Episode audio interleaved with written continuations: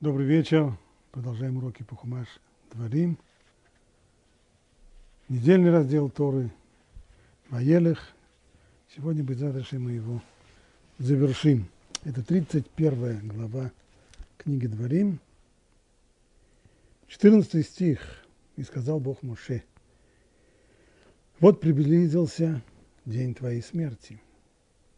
Призови Иешуа и станьте в шатре собрания – и я дам ему наказ. Моше достиг возраста 120 лет. И этот день, в который он должен завершить свой жизненный путь, он сделал уже практически все, что нужно было сделать для этого завершения. И вот сейчас он и его преемник, ученик и преемник Йошуа бен Нун, должны вместе прийти в Мешкан, переносной храм. И пошел Муше и Иешуа, и стали в шатре собрания. И явился Бог в шатре, в облачном столпе, и стал облачный столб у входа в шатер. И сказал Бог Муше, когда ты уйдешь к своим отцам, этот народ встанет и будет блудно следовать за божествами племен той земли, в которую он придет и оставит меня, и нарушит мой завет который я заключил с ним. И воспылает мой гнев на него в тот день, и я оставлю их. И сокрою лицо мое от них, и будет он отдан на истребление. И постигнут его многие беды и несчастья, и скажет он в тот день, не потому ли, что нет Бога меня, моего среди нас, постигли меня этим бедствием. А я совершенно сокрою мое лицо в тот день за все то зло, какое он делал, обратившись к чужим богам. А теперь запишите себе эту песню и научи ей сынов Израиля. Вложи ее в их уста, чтобы эта песня была мне свидетельством против сынов Израиля. Когда я приведу его в землю, о которой поклялся их отцам, текущую молоком и медом, и он будет есть и насытиться, и разжиреет, и обратиться к чужим богам, и будет служить им, а меня отвергнет, нарушит мой завет – то когда постигнут его многие бедствия и несчастья, отзовется эта песня против него как свидетель. Ибо она не забудется в устах его потомства. И записал Муж эту песню в тот день и научил ей сынов Израиля. Песня. О какой песне идет речь? Это песня, которая приводит Тора продолжении, в следующей главе. И следующий недельный раздел Торы, он и так и назван по названию этой песни. Начинается она со слов «Аазину Ашамаим Вехарец». Внимайте небеса, Аазину Ашамаим Ведабера. Внимайте небеса, и я буду говорить. Услышь, земля, речи уст моих. Польется, как дождь, мое наставление, закаплет, как роса, мое лечение – как мелкий дождь на зелень и как капли на траву и так далее. В поэтической форме в этой песне изложена очень коротко вся история еврейского народа от самого начала, от его возрождения. Через построение храма в, в Иерусалиме, его разрушение – изгнание, преследование, истребление. И, наконец, последние акты этой драмы, финал ее, это когда Всевышний наказывает всех тех, кто преследовал народ Израиля, и возвращает свою любовь к избранному народу. Все это проходит через вся эта история, вот эти ее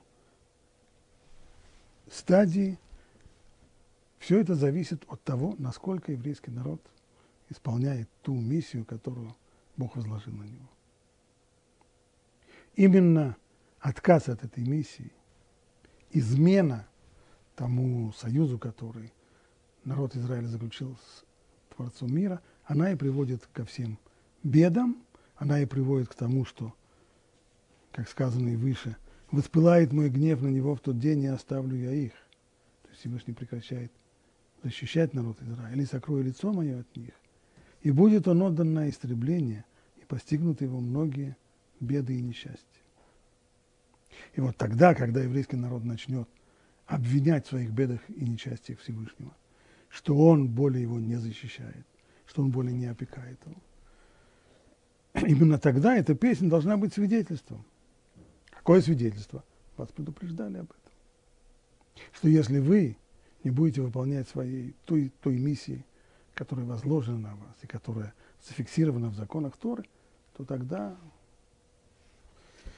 тогда Всевышний прекратит защиту, и случится все то, что случится. Вот тогда,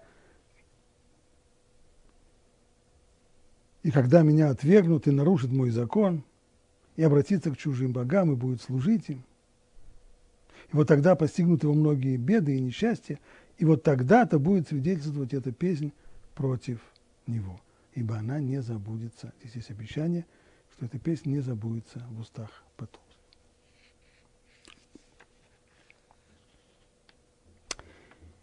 Таким образом, то, что сказано здесь чуть выше, А теперь запишите себе эту песню и научи сынов Израиля. Вложи ее в их уста, чтобы песня эта была мне свидетельством против сынов Израиля. Есть, очевидно, речь идет о вот этой самой песне Азину. Внимайте небеса и говорить буду, услышь земля, речи уст моих. Но Талмуд учит из этих стихов, это драж, учат из этих стихов обязанность написать, обязанность, которая возлагается на каждого еврея, написать свиток Торы. Вот как эту заповедь излагает Рамбом в его книге заповедь. 18 заповедь. 18 заповедь Мецват Асе, повелительная заповедь, чтобы у каждого мужчины был, был свой свиток Торы. И более достойно похвалы, если он напишет свиток своей рукой. Это предпочтительнее. То есть из двух возможностей купить уже готовый свиток или заказать, чтобы мне написали, а я только оплачу, либо саму своей рукой научиться писать правильно и написать самому, то предпочтительно написать самому. Сказали наши мудрецы, тот, кто сам написал свиток Торы, как будто получил ее с горы Синай.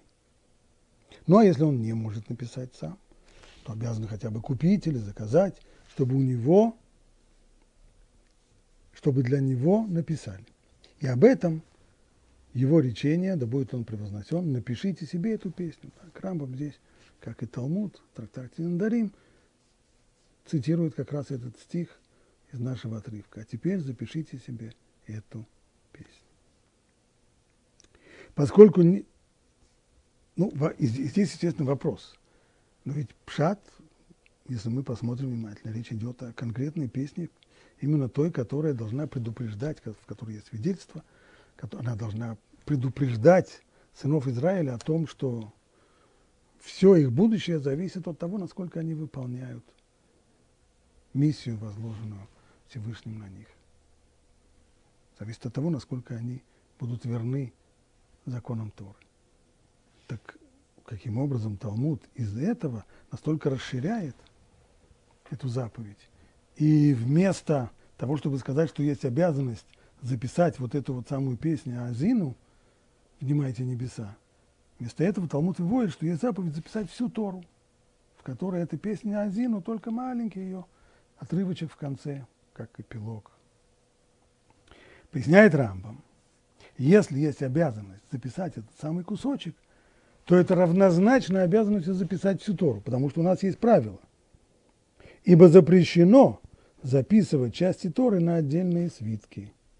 Стало быть ясно, что его воля, выраженная в словах «напишите себе эту песню», заключается в том, чтобы каждый написал себе всю Тору, включающую эту песню. То есть если из того же самого источника, говорит Рамбо, мы получаем два указания, две нормы. Первое. Нельзя записывать Тору по кускам на разные свитки. Если писать Тору, то всю целиком от начала и до конца. От Бет Берешит и до Ламит Лейней Коль Исраиль.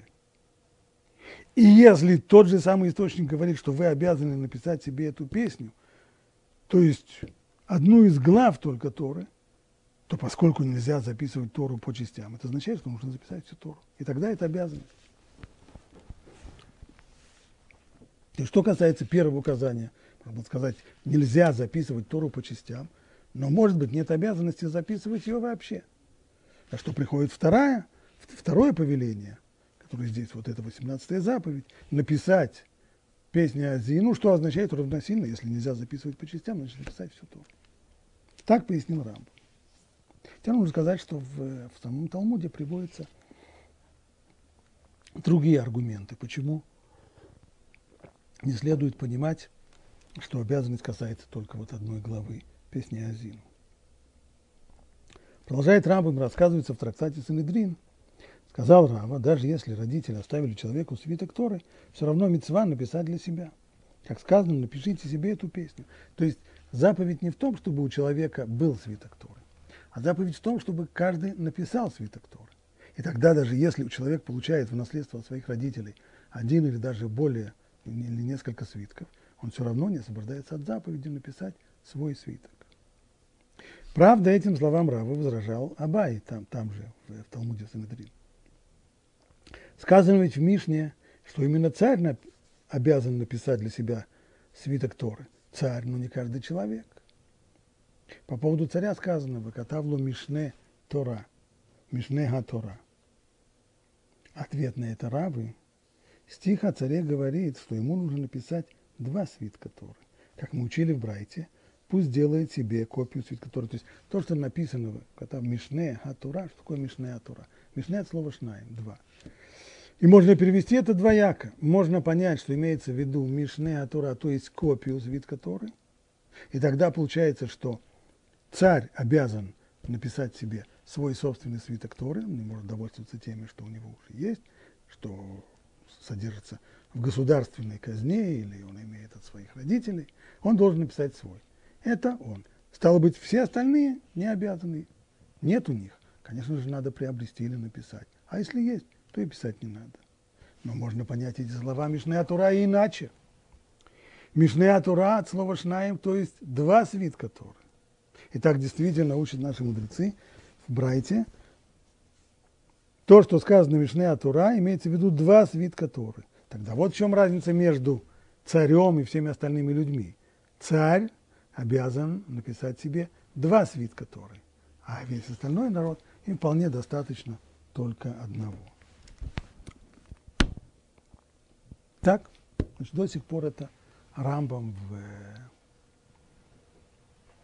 в книге заповедей, в Сафера Мицвод. Нужно сказать, что из комментаторов Талмуда наиболее интересные мы здесь находим в, в словах Роши Рабейну Ашер, который в своих законах о свитке Торы пишет так. Нет сомнения, заповедь написать свиток Торы – это очень большая и важная заповедь но она относится к прежним временам, когда люди изучали, изучая Тору, как изучали Тору. Устную Тору учили, как и есть, устно, то есть из уст, передавая ее из уст в уста, и каждый при этом, получив какую-то порцию Торы от своего учителя, он ее заучивал наизусть и повторял, и повторял, и сам, в свою очередь, обучал других учеников. Это устно. А все, что касается текста пятикнижия, Торы, то это учили из кошерного свитка Торы. И вот тогда, говорит Рош, вот, так, вот тогда, конечно, заповедь написать именно свиток Торы. Но в наше время наше время изменилось. И он пишет так.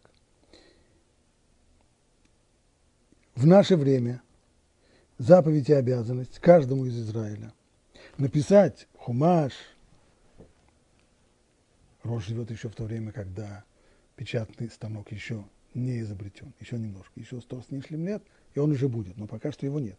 Поэтому он говорит о том, что нужно написать, переписать хумаш, пятикнижие, мишну, книги, свитки, гмары, талмуда и комментарии к ним, для того, чтобы человек мог сам по ним учиться, он и его дети.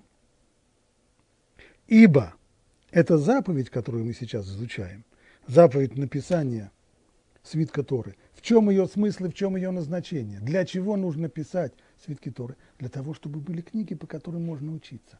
А в наше время никто по кошерному свитку Торы не учится. В наше время его используют только для публичного чтения в Торы в синагоге, а учимся мы по обычным книжкам, напечатанным на бумаге, сброшированным. Поэтому на сегодняшний день заповедь касается именно вот этих книг, то есть и Хумаша, и книг, в которых записаны устная Тора, Мишна, Талмуд, комментарии к ним, Шулханарух и так далее. Так писал Рош. И нужно сказать, что есть две интерпретации того, что он написал. Более поздние комментаторы спорят между собой о том, что он написал. Сначала Бейт Йосеф, Раби Йосеф Каро, автор Шулхана Руха, он говорит, конечно же, не дай Бог подумать, что Рош своих словах хочет отменить заповедь написания свитка Торы. Это, конечно, нет. Рош хочет только сказать, что в наше время, помимо обязанности написать настоящий кошерный свиток Торы, который имеет и святость, свитка Торы, плюс к этому, поскольку мы сейчас учимся по другим книжкам, то есть еще и заповедь писать или в дальнейшем печатать, выпускать, распространять также и книги, по которым мы сегодня учимся. Хумаш, Талмуд, комментарии к ним, Шулханарук и так далее. Это понимание Бет Йосеф. Но Рабишуа Фальк, автор книги Дриша, комментарий к Туру, как и Бет Юсеф, это комментарий к Туру. Он с Бет Юсефом спорит. И он понимает Роша буквально. То, что Рош говорит, что вот заповедь написания, свит, который это в предыдущих поколениях, он хочет сказать, что в наше время этой заповеди более нет. Точнее, заповедь эта сегодня изменилась. Нет сегодня заповеди каждому еврею написать свиток Торы, а заповедь каждому еврею написать те книги, по которым он учится. Ведь никто же не учится сегодня по кошерному свитку. И кошерный свиток используют только для публичного чтения в синагоге. А заповедь, поскольку смысл книг в том, чтобы по ним учиться, поэтому Роши говорит, что на сегодняшний день эта заповедь выполняется только исключительно написанием, печатанием, выпуском тех книг, по которым учатся. Хумаш, Талмуд, Шулханарух, комментарии к ним. И хотя все эти книги пишутся не так, как должны были бы писаться свитки Торы, поскольку есть твердые и жесткие законы, каким образом, на чем должна, должен писаться свиток, и каким образом, и какой тушью и так далее. В отношении печатных книг все это, безусловно, не имеет никакого смысла. Уже не говоря о том, что мы печатаем книги, на которых текст написан с двух сторон, что по отношению к свитку Торы невозможно. Но снова, все это имело смысл только в предыдущих поколениях, когда именно учились по свитку Торы. В наше время, поскольку разрешено печатать книги на бумаге из двух сторон, типографской краской, не в соответствии с тем, как записывается свиток Торы, то на сегодняшний день заповедь выполняется. Именно, я уже не говорю о том, что на сегодняшний день разрешено записывать устную Тору, соответственно, та же самая заповедь которая высказана здесь, запишите себе эту песнь, она на сегодняшний день распространяется и на книги по устной Торе, которые раньше учили чисто устно, из уст в уста. А сегодня, поскольку есть книги, то заповедь печатать и выпускать эти самые книги не только письменной Торы, хумаш, но и устной Торы, Талмуд тоже. Таково мнение Дриш. Так, так снова напомним, спор – по поводу мнения Роша о том, что он хочет сказать, как изменилось, что изменилось в наше время. Добавилось ли в наше время к заповеди написания кошерному свитку еще и заповедь писать, печатать и распространять дополнительные книги, по которым учатся, либо это обязанность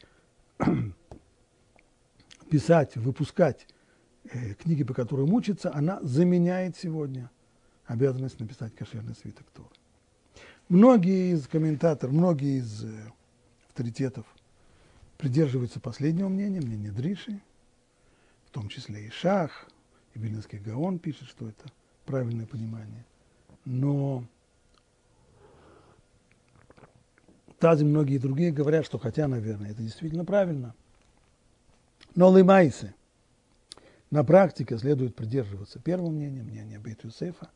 То есть, что очень похвальное и очень важное дело выпускать книги, по которым можно учиться, это только добавляется к той заповеди, которая была испокон веков. Как и пишет Таз, не может такого быть, ни не должно такого быть, чтобы мы в результате того, что изменяются времена, чтобы мы изменяли состав заповеди. Что получается, что какая-то заповедь была когда-то, была когда-то заповедь написать свиток Торы, а сейчас ее и нету. Поэтому на практике и, поэтому, и по другим соображениям, на практике и на сегодняшний день принято мнение, что заповедь написания свитка Торы не ушла в прошлое. Она и на сегодняшний день совершенно актуальна. Очевидно, что это совсем непростая заповедь. Ну, самому написать это вообще колоссальный труд. Даже только научиться писать правильно, на это уходят э, годы. И единичные люди умеют правильно писать. Можно, конечно, заказать. Но здесь другая сложность. Речь идет о довольно дорогом удовольствии. Хороший свиток, 50 тысяч долларов – это минимум. Минимум миниморум. Не все обладают таким возможностью. Ну, строго говоря, человек, который не имеет возможности материальных выполнить какую-то повелительную заповедь, он от нее освобожден. Вопрос, а нельзя ли исполнить эту заповедь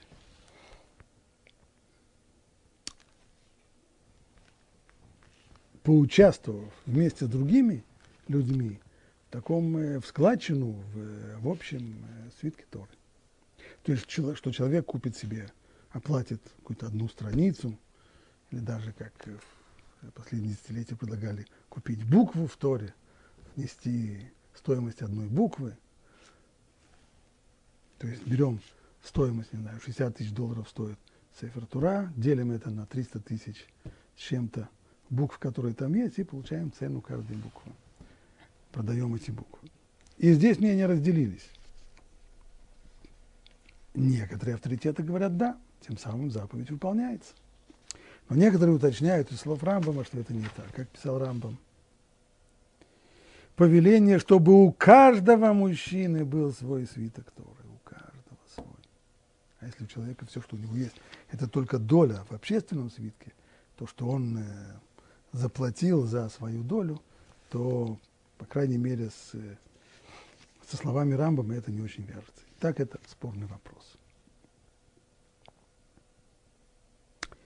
До сих пор, да, конечно, нужно задать еще один вопрос. Значит, в соответствии с тем, как Талмуд понимает вот этот стих, напишите себе эту песню, а теперь запишите себе эту песню, научи сынов Израиля. И Талмуд говорит, что отсюда мы учим заповедь записать свиток Торы. Получается, что в соответствии с Талмудом сама Тора себя называет песню. Песнь – это то, что относится к жанру поэзии. Но каждый, кто полистает Тору, поймет, что поэтических отрывков в ней раз-два и обчелся. Ну вот этот самый отрывок Азину, та самая песня Азину, есть еще несколько, но в основном это проза. Почему же тогда Тора сама себя называет песню? А Рамбан отвечает на этот вопрос так. Согласно простому смыслу, это повеление обращено к Муше и Ушобин извиняюсь, слова эту песню подразумевают песню «Внимайте небеса», Азин. Так это пшат, которую Муше сейчас произнесет. И этот отрывок назван «Песнь», так как евреи всегда будут произносить его напевно и мелодично.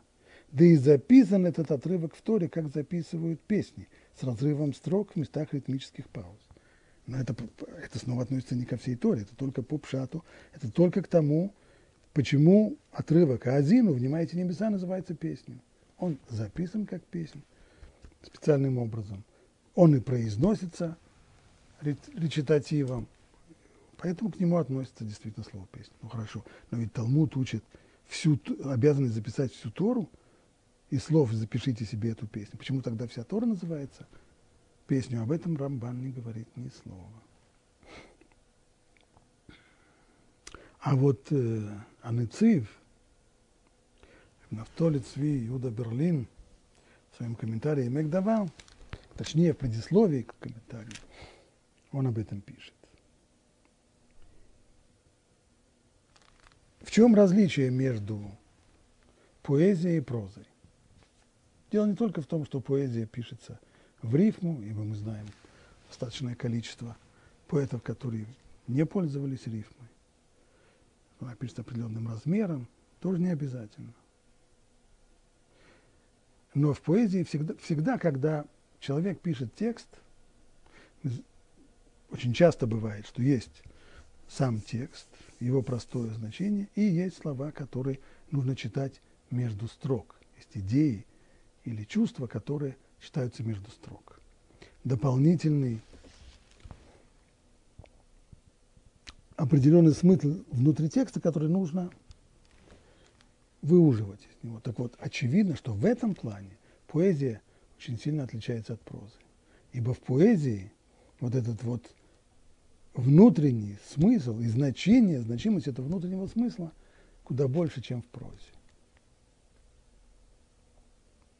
И, конечно же, многие, во многих случаях подобного рода внутренний смысл становится известен человеку, который хорошо знаком с тем фоном, на котором поэт писал те или иные стихи. А человек незнакомый с этим фоном, он и не поймет, о чем речь. Ну, такой совсем уже хрестоматийный пример. Пушкин пишет в Евгении Онегин о том, что, что Онегин родился на брегах Невы, и упоминает, что он и сам там гулял, но вреден север для меня. То есть сейчас он не живет в Петербурге. Почему? Потому что вреден север для меня. Ну и все еще с уроков литературы в средней школе знают, что, конечно, Пушкин имел здесь в виду. Человек, который не знает, о чем речь, он так бы понял. Очевидно, Пушкин должен был жить, э, может быть, он болел туберкулезом или еще чем-то, он должен был жить э, в теплом климате или еще что-нибудь. Но Пушкин здесь саркастически ссылается на свою ссылку, на то, что его выслали из столицы из Петербурга, и он должен был жить действительно в южных губерниях как сильный, а не потому, что у него э, проблемы с здоровьем. Так вот, то же самое можно сказать и о Торе. Читая ее текст, пусть этот текст выглядит прозаически, но если человек, но подобно тому, что происходит в э, поэзии, если человек совсем не знаком с тем фоном, на котором записаны стихи Торы, то их смысл и значение проходит мимо, мимо этого человека. Этот фон, на котором записаны, записан текст Торы, это устная Тора. Как сравнил известно Равирш, что отношение устной Торы к письменной, это, оно подобно отношению устной лекции к краткому конспекту, который записан. Человек, который слушал лекцию, для него конспект очень полезен, поскольку он тут же оживляет в нем тот фон, на котором он записан, а именно полуторачасовую лекцию.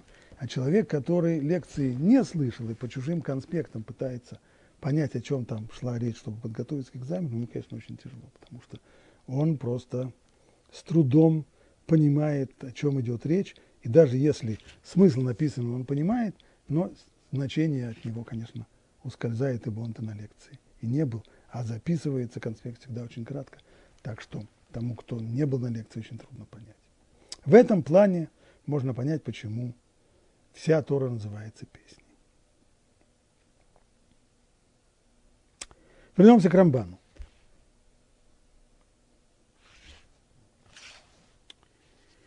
То, что сказано, и теперь запишите себе эту песню, кто это запишите во множественном числе.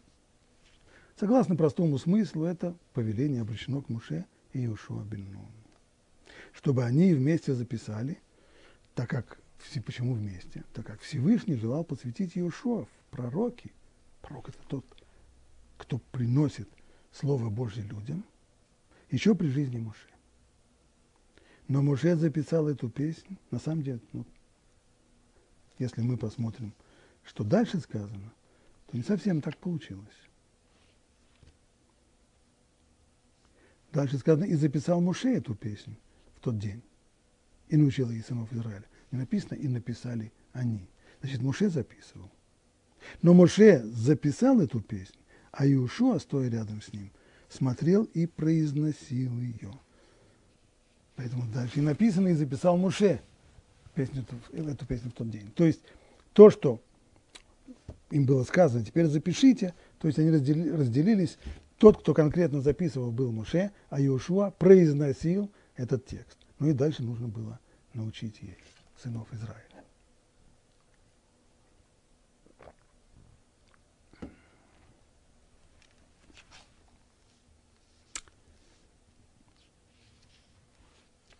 Простой смысл, в чем необходимость этой песни, уже было сказано. Эта песня должна дать ответ, может быть, словами Равирша. Цель этой песни Азину. Сегодня мы ее текст изучать не будем. С этого мы начнем уже следующий урок. Но кратко. Цель этой песни – дать убедительный ответ на жалобу Израиля на Бога – ведь всякий раз, когда вследствие потери им защиты божественного проведения на Израиль обрушивались беды, вызывающие его жалобу, не потому ли, что нет Бога среди меня, постигли меня эти беды. Вот на, этот, на эту жалобу Израиль должен получить личный ответ Бога. Да? Как это в тексте. И оставит меня, и нарушит мой завет, который я заключил с ним, и воспылает мой гнев на него в тот день.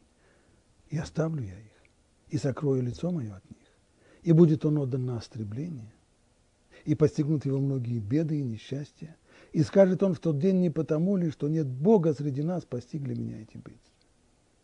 Мы же говорили на прошлом уроке, как понимать эти слова. Либо имеется в виду, что Бог нас оставил и больше не защищает нас, либо в более крайней форме понимание этих слов буквально, как это прозвучало во второй половине XX века – после катастрофы европейского еврейства, когда многие люди пришли к тому, что потеряли веру в Бога в результате этих событий. И тогда это понимается просто, потому ли, что нет Бога среди них. Его просто нет. Ибо если бы он был, он не мог бы допустить такое, говорят люди. А я совершенно сокрою лицо мое от них в тот день за все то зло, которое он делал, обратившись к чужим богам. А вот теперь, поскольку вы теперь запишите себе эту песню и научи их сынов Израиля. Для чего? Чтобы она была свидетельством. Когда постигнут его многие беды и несчастья, отзовется эта песня против него как свидетель, она будет свидетельствовать против него. То есть должен был быть четкий совершенно ответ на эту жалобу. Не потому ли, что нет Бога среди нас, постигли меня эти беды. Именно с этой целью запишите себе эту песню, чтобы она могла служить свидетельством в пользу Бога и опровергнуть любое подобное обвинение страны Израиля встречным обвинением страны Бога. Да, конечно, Бог вас больше не защищает. Но надо же задать вопрос, а почему? А по той самой простой причине, что его защита обусловлена тем, что вы продолжаете выполнять ту миссию, которую он на вас взвалил, если вы ее не выполняете. Нечего рассчитывать на выполнение им своей доли в этом союзе. Союз – обязательства двух сторон, они взаимные. Народ Израиля принял на себя обязательство жить по законам Торы. Это миссия еврейского народа в мире. А Всевышний принял на себя защиту народа Израиля. Если мы отказываемся от Торы, то нечего нам рассчитывать и на защиту свыше. Об этом вся эта песня Азину.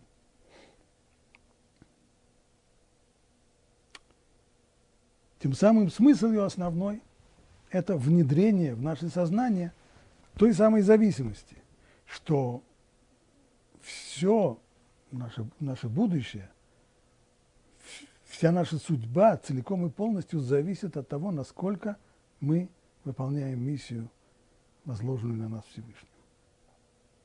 Но эта миссия в чем состоит? Она во всей Торе.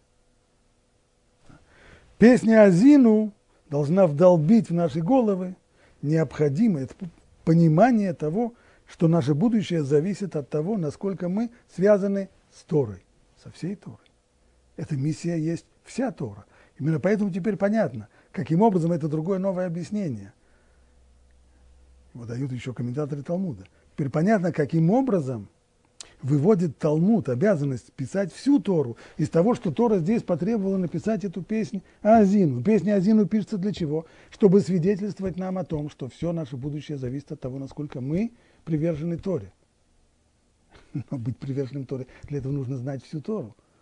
Стало быть, требование записать ее относится ко всей Торе, а не только к этой самой одной главе ее, к песне Азину, которая является чем-то вроде эпилога к Торе. И дальше Тора подчеркивает. И будет, и постигнутся многие беды и несчастья, отзовется эта песня против него как свидетель. Ибо она не забудется в устах потомства. То есть можно было бы задать простой вопрос. Если народ оставит Бога, оставит нарушить свой завет, то он перестанет учить Тору. А коли перестанет учить Тору, то он и не будет знать, что написано в песне Азину.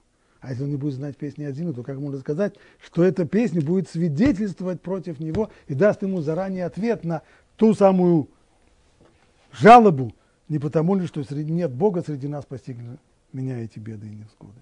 Так не будут этого знать. Тот говорит, нет. Ибо она не забудется в устах его потомства. И вот эти слова, пишет Равирш, открывают нам секрет вечного выживания Израиля в истории народов и объясняют, почему в конце концов Израиль сможет, в конце концов, сможет выполнить свою миссию. Неважно, как низко он может пасть, а важно, какие, в какие глубины может погрузиться в результате своих грехов, и это не важно. Ибо даже в самых темных глубинах его страданий его, ему все равно будет сопутствовать одно благословение. И это Тора. Даже если случится когда-нибудь, что Израиль отвернется от всей Торы. То есть сначала он говорит, что во многих, во многих ситуациях, когда действительно сказать, уровень соблюдения законов Торы будет очень низким, при всем при том, изучение Торы останется в народе. Но даже если это прекратится, даже если отвернется от Торы в целом, у него все еще будет эта песня, Азину, которая свидетельствует о его признании и о, приз, о его призвании, о его миссии, которая поясняет судьбу Израиля через эту миссию. Этой неугасимой Божьей искры будет достаточно, чтобы вновь и вновь возвращать душу Израиля к Торе. Эта искра Божья будет поддерживать тот живой дух, который не даст этому народу погибнуть, который укрепит его, чтобы он выдержал любое давление извне. Ибо она не забудется в устах его потомства, это обещание гарантирует, что Израиль никогда полностью не откажется от своего призвания, никогда полностью не забудет о своей миссии, что до скончания века он останется народом священного писания – что уцелеет в Израиле, оберегаемый самим Богом, духовный принцип, благодаря которому вновь и вновь он будет достигать духовного возрождения. То есть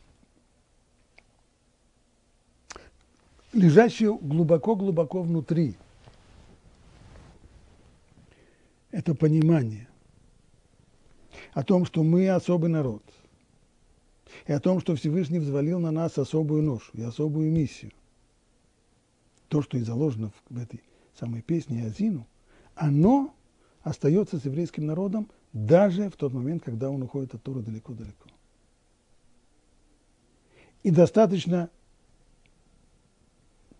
не такого уж сильного воздействия на еврея, ушедшего далеко, для того, чтобы в нем это глубокое понимание пробудилось. Это с одной стороны. А с другой стороны, Смотрим следующий отрывок. Продолжение текста. И он дал наказ Юшуа Бенуну и сказал, крепись и мужайся, ибо ты приведешь сынов Израиля в землю, о которой я поклялся им, и я буду с тобой. Так Всевышний говорит подбодряющие слова Иушуа, крепись и мужайся, ибо ты приведешь сынов Израиля в землю, о которой я поклялся им, и я буду с тобой. И было, когда Муше закончил записывать слова этого учения в книгу до конца. Он повелел левитам, носящим ковчег завета, возьмите эту книгу учения и положите ее у стенки ковчега завета Бога, и пусть она будет там у меня свидетельством. Рамбан, поясняя это, пишет так, что Муше передает эту, этот свиток, закончив свиток целиком, он должен передать его коинам. Но и, и раньше это записал-то он раньше, передал ее уже коинам. Но теперь последовало новое указание. Нужно записать еще и песню Азину, то есть прибавить ее к Торе. После этого ему было заповедано записать эту песню. Муж записал ее, обучил в тот день весь народ. И теперь снова, вот когда он уже заканчивает записывать все слова в книгу Торы, вот теперь он велит уже Коина, возьмите, то, что написано у нас, возьмите эту книгу учения и положите ее у стенки ковчега Завета Бога. У стенки ковчега. Нужно сказать, что в Талмуде есть два мнения. Согласно первому мнению, этот свиток должен был лежать внутри ковчега Завета, рядом со скрижалями, у самой стенки. Согласно второму мнению, для свитка Торы в ковчеге не было места. Он был полностью целиком занят скрижалями, и, и места ему там не было. Поэтому, они, поэтому второе мнение говорит, что рядом с ковчегом была сделана специальная полочка у стенки, к ним приделали эту полочку, на которую и положили свиток Торы, написанный Муше. И вот теперь читаем, что сказано дальше.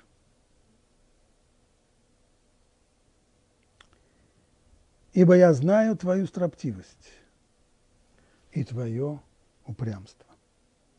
Если пока еще живу я с вами сегодня, вы были строптивы перед Богом, уж тем более после моей смерти. Соберите ко мне всех старейшин ваших колен. Я буду говорить вам эти слова – и призову в свидетели о них небо и землю. Ибо я знаю, что после моей смерти вы развратитесь и сойдете с пути, который я указал вам, и постигнут вас бедствия в конце дней, и вы будете делать зло в глазах Бога, досаждая ему делами своих рук. И говорил Муше все услышанное всему собранию Израиля, слова этой песни до конца. И дальше идет уже этот текст песни – Внимайте небеса и говорить буду. Услышь, земля, речь уст моих, польется, как дождь мое наставление, закапает, как роса мое речение, как дождь на зелень и как капли на траву так Если прочитать еще раз этот текст, текст потрясающий. Ибо я знаю твою строптивость и твое упрямство. Если пока я еще живу с вами сегодня, вы были строптивы перед Богом, то уж тем более после моей смерти. Что знает Муше о том, что произойдет после его смерти? Ибо я знаю, что после моей смерти вы развратитесь и сойдете с пути, который я указал вам, и постигнут вас бедствия в конце дней. Пишет Равирш неоднократно этот текст. Есть еще в одном месте очень похожий на него отрывок в книге Дворим совершенно четко указывает на источник Торы, на том, что это богоданная книга. Если бы этот текст был написан Моше, то есть это были бы, был бы его текст, не внушенный ему свыше. Разве нормальный человек написал бы когда-нибудь этот текст? Во-первых, как мы это говорили уже раньше, если человек потратил 40 лет своей жизни на то, чтобы воспитать еврейский народ в верности к Торе, то даже если он знает, каким-то образом ему будущее раскрылось, и он знает и понимает, что после его смерти народ оставит этот путь, и все его 40 лет стараний пойдут на смарку, но понятно, что он, умирая, он не скажет об этом людям. Даже зная, он постарается это скрыть. Иначе какой смысл? Призывать людей быть верным кто? Верным Торе, и тут же говорить, ну я-то знаю, что на самом деле сразу после моей смерти вы все это дело бросите начнете отходить от Торы. Понятно, что это источник свыше. Это текст, который Моше получает свыше. И поэтому он его только воспроизводит здесь. Но здесь есть еще большая глубина. Если Муше подчеркивает, что на самом-то деле вот это вот не, дело не только в том, что после моей смерти идет. Нет. Ведь говорится здесь еще,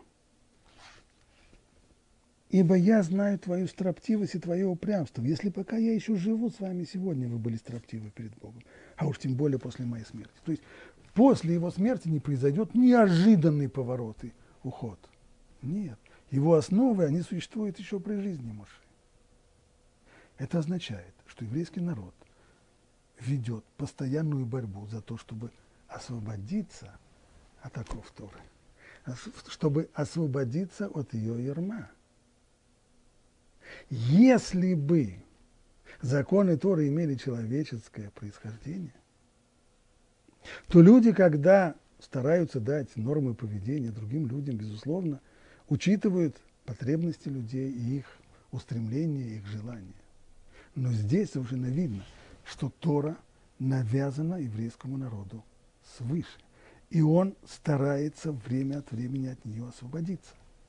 Ибо его характер и его натура восстает против этого ерма, восстает против этих обязанностей. И это еще и при жизни может, и будет так в дальнейшем, уж тем более, когда он уйдет. То есть и так мы получаем какую-то совершенно невероятную картину. Ведь в предыдущем отрывке тот же самый Моше объяснял, что вы запишите эту песню Азину, ибо она никогда не забудется у твоего потомства.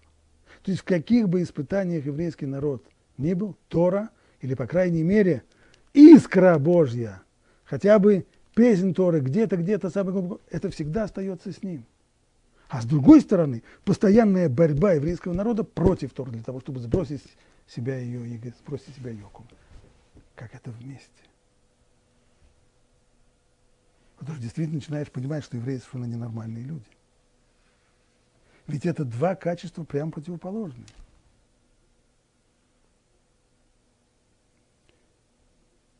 Аравирш. Вот что он пишет по этому поводу. Если оглянемся на прошедшие тысячелетия в истории народа, то увидим, как исполнилось со временем все то, что Тора предсказывала. Мы видим, что в конце концов и в особенности во времена самых тяжелых испытаний, народ столь тесно слился с Торой и ради нее претерпел неслыханные в истории мучения. Это правда? Исторически совершенно верно. Тора стала для Израиля орлиными крыльями, на которых божественное провидение вознесло его над всеми бедами и несчастьями среди мира, который предлагал ему только ненависть, презрение, полнейшее непонимание и озлобленность. Это с одной стороны. Теперь другой еще исторический факт. В то же самое время Тора стала источником жизни истины, из которого пили и по сей день пьют те самые народы, среди которых Бог рассеял Израиль, его отступничество от закона. За его отступничество от закона. По сей день Тор остается древом жизни, чьи семена теоретически и практически принесли его разбросанные повсюду сыновья на поля будущих на поля будущего народов и наций, и по сей день человечество сознательно или неосознанно пожинает их плоды. Да, совершенно естественно, что, по крайней мере, серьезная часть мира, Европа и Америка живет в том, что называется иудео-христианской цивилизацией, основой которой история. Каким образом это попало? Через, очевидно, те же самые народы, которые евреев ненавидят, презирают, не понимают, время от времени стараются и уничтожать тоже. Вместе с тем основа их цивилизации, корни их цивилизации, они еврейские, иудейские. Конечно, это очень, очень злило, э, скажем, нацистов, которые пытались отрицать для них иде, понимание этой иудео-христианской цивилизации было неприемлемо при их антисемитизме. Поэтому начались э, псевдонаучные попытки обосновать то, что сказать, европейская христианская цивилизация происходит из других корней. Нет иудаизма. Но они просто смехотворны, конечно. Кто принес народам мира вот эти основы иудео-христианской цивилизации? Те самые евреи, которые, как они оказались среди народов мира, это было изгнание. Как они попали в изгнание? Из-за того, что Всевышний их изгнал из своей страны и рассеял их по народам. А почему вдруг он изгнал их и рассеял по народам? Это было наказание за что? За то, что они нарушали законы Торы, на то, что они изменили законам Торы. Но даже изменив законам Торы, и благодаря этому, будучи рассеянными по всем народам, они-то Тору с собой все равно несут. То есть вот это уж, уж фантастическое, ужасающее противоречие в сути еврейского народа, в том, что с одной стороны он всеми силами старается сбросить себя ярмо Торы, а с другой стороны несет в себе, внутри, в глубине души своей, несет совершенно неимоверную фантастическую верность Торе, вот это и приводит к тому самому процессу, благодаря которому зерна Торы и основы этой иудео-христианской цивилизации рассыпались по значительной части мира, по крайней мере, по Европе и Америке. Быть может, пишет Равирш, именно поэтому Всевышний избрал евреев на эту должность. Не знаем, поэтому или поэтому, но вот это вот невероятное совершенно противоречие, а вообще для еврея это совершенно нормальное. Э, нормально. Помню, как один мой знакомый, э, к нему пришел на беседу один человек из России. И вот, начав эту беседу, говорит, вообще-то, знаете, я не совсем нормальный еврей. Мой знакомый удивился, вскинул брови и сказал, а что вообще бывает такое понятие нормальный еврей? То есть это же э, две вещи несовместимы. Если еврей, значит, уже ненормальный. Вот эта ненормальность, она прежде всего в том, вот в этой противоречивой сущности, в противоречивом характере. С одной стороны, вот эта невероятная строптивость, ибо я знаю твою строптивость и твое упрямство, если еще живу сегодня с вами, вы были строптивы перед Богом, желание сбросить себя ермо желание сбросить себя те самые обязанности. То есть внешняя часть, откуда происходит это противоречие? Личность человека, она очень сложная.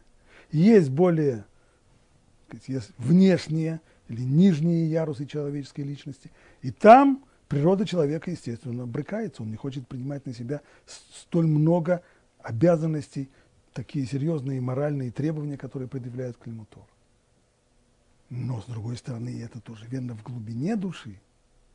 В глубине души там действительно Тора находит себе настоящее гнездо. И в глубине души еврея Тора свила себе гнездо, и как сама Тора здесь свидетельствует, никогда и ни при каких условиях вот эта вот искра Божья, которая живет глубоко-глубоко в сердце еврея, она никогда не погаснет.